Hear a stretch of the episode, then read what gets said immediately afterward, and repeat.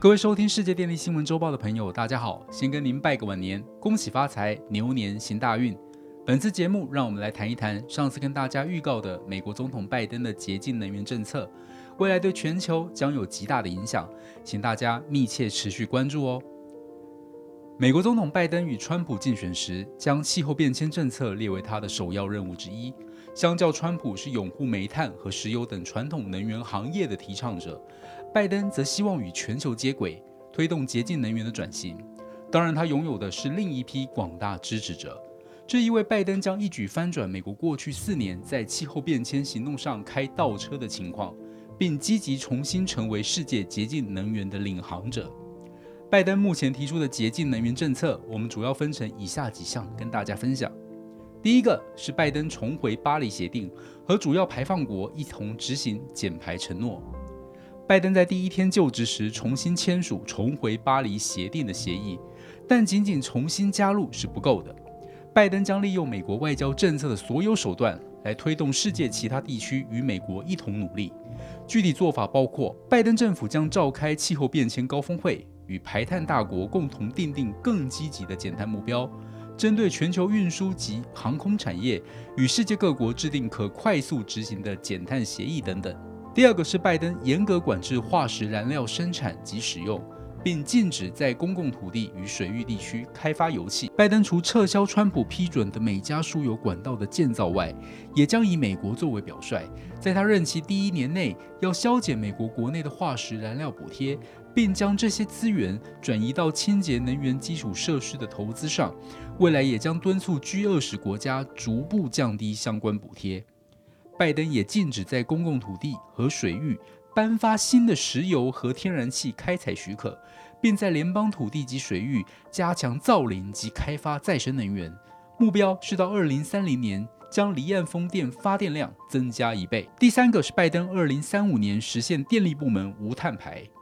拜登将使太阳能、风力发电等再生能源取代燃煤发电，并利用现有马路和铁路沿线的基础设施及通行权，打造次世代输配电线路，推出创新的融资机制与税制优惠，促使民间大力投资清洁能源，并建立能源效率和清洁电力标准。以实现二零三五年电力部门碳中和的目标，并努力在他第一任期内使美国朝向二零五零年碳中和的目标达到不可逆的情境。第四个是拜登将会利用联邦政府的采购能力，产生领头羊效应。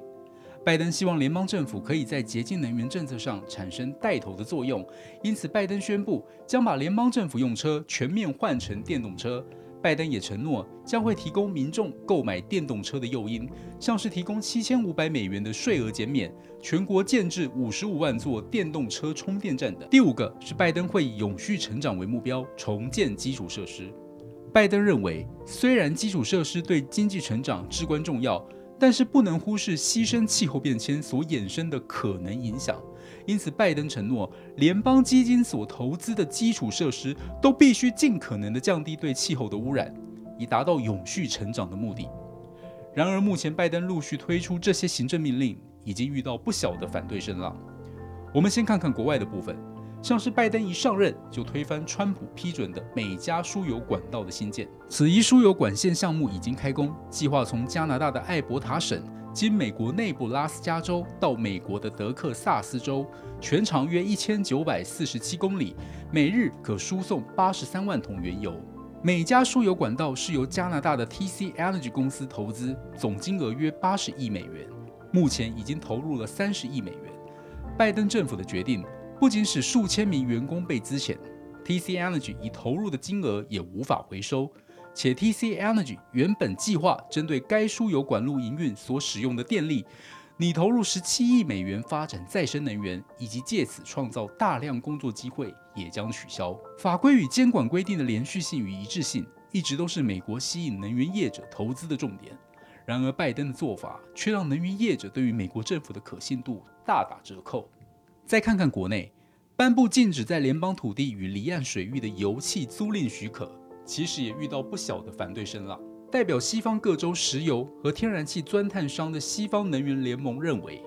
拜登此举不仅会可能损害油气钻探和采矿业蓬勃发展地区的经济，损害美国能源生产和消费者的利益。即使冻结能源开采租赁业务，也无助于抑制碳排放。因此，石油行业将会诉诸法律诉讼，由法院决定该行政命令是否有效。此外，拜登的行政命令对重度依赖联邦钻探租赁收入的各州，像是路易斯安那州、新墨西哥州和科罗拉多州，将会造成财政上的压力。尤其因新冠疫情，这些州的财政预算已经耗尽，行政命令更会使他们的财务状况雪上加霜。综合以上报道，我们可以发现，拜登的洁净能源政策不单只是选举口号，而是真的陆续不断地转换成行政命令。可看出，拜登政府是真的非常重视气候变迁对环境的影响。尤其这礼拜，美国终年炎热的德州竟受到北极寒流的影响，各发电设备都因太冷而无法运作，供电网也结冻而造成瘫痪，造成四百万户居民连续断电超过三十个小时。因为气候变迁造成的极端气候已经达到不可忽视的地步，同时也引发再生能源未来作为供电系统之主力是否稳定的争议。我们下一次将会跟大家分享美国德州这次事件的来龙去脉哦。以上是本周世界电力新闻周报的整理报道。若喜欢我们的频道，请不要吝啬与好朋友分享哦。下周再会。